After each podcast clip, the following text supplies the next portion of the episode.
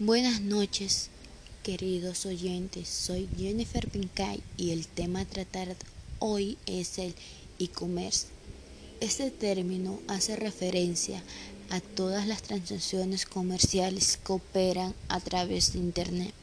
Sin embargo, regularmente el término se utiliza para describir la comercialización y transacción de productos físicos en Internet, es decir, una tienda en línea. Es posible generar diferentes clasificaciones del comercio electrónico basados por el tipo de producto, por tipo de negocio, por tamaños, por relevancias, etc. Pero las dos divisiones más comunes o que mejor dejan comprender de forma más completa son por tipo de negocio, por el tipo de producto que comercializa. Ahora veamos dos tipos de clasificaciones para que podamos tener un panorama completo del comercio electrónico. Por tipo de negocio.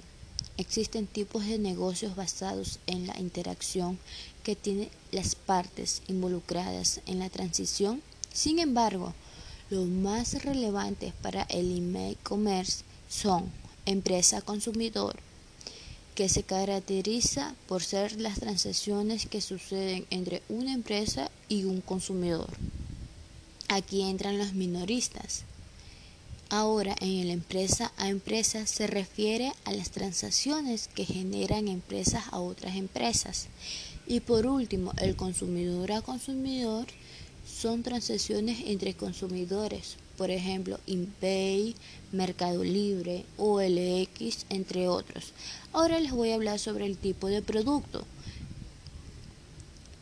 En producto físico tenemos que puede ser cualquier tipo de producto, ropa, electrónicos, herramientas, productos de belleza, entre otros. Algunos ejemplos pueden ser Amazon, Mercado Libre. En servicios basados en contenido, son servicios que pueden consumir de forma online, como puede ser servicios freelance, etc. Y en productos digitales son productos funcionados o utilidades para productos online. Por ejemplo, Spotify. Las principales características de una tienda en línea son y están basadas en una tienda común. Puede existir más, pero estas son las principales que funcionan. Hosting y dominio, plataforma de e-commerce para armar y administrar el sitio. En esta puedes utilizar algunas plataformas como Spotify, PrestaShop y muchas más. Tener una pasarela de pagos, un carrito en el que guarden los productos que el usuario va seleccionando, productos servicios para vender, logística de distribución, tener una política de términos y condiciones y, de devolución en cuanto a mejores prácticas para optimizar resultados, tiempo de carga rápido, fácil navegación en la tienda, las políticas de envío, términos y condiciones, descuento, etc. Un checkout impecable.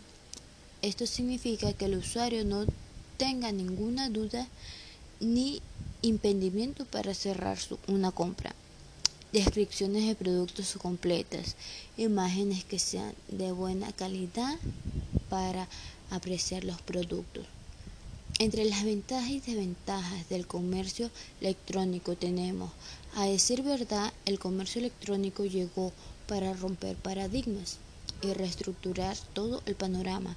Cada vez le vemos más ventajas a tener una tienda en línea, sobre todo si los compradores con las tiendas físicas y como era de esa Como era de esa era, muchas desventajas se han solucionado con el tiempo. Ventajas de tener una tienda en línea se puede tener un impacto global, disponibilidad 24/7, crecimiento continuo del 20.2% anual, opción a comercializar esta dicha plataforma.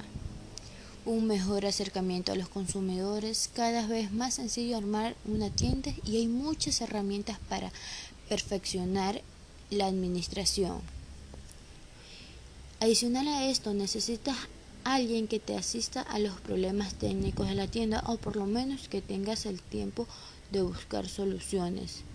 Ahora, sabiendo todo esto, ¿qué esperas para comenzar con el comercio electrónico?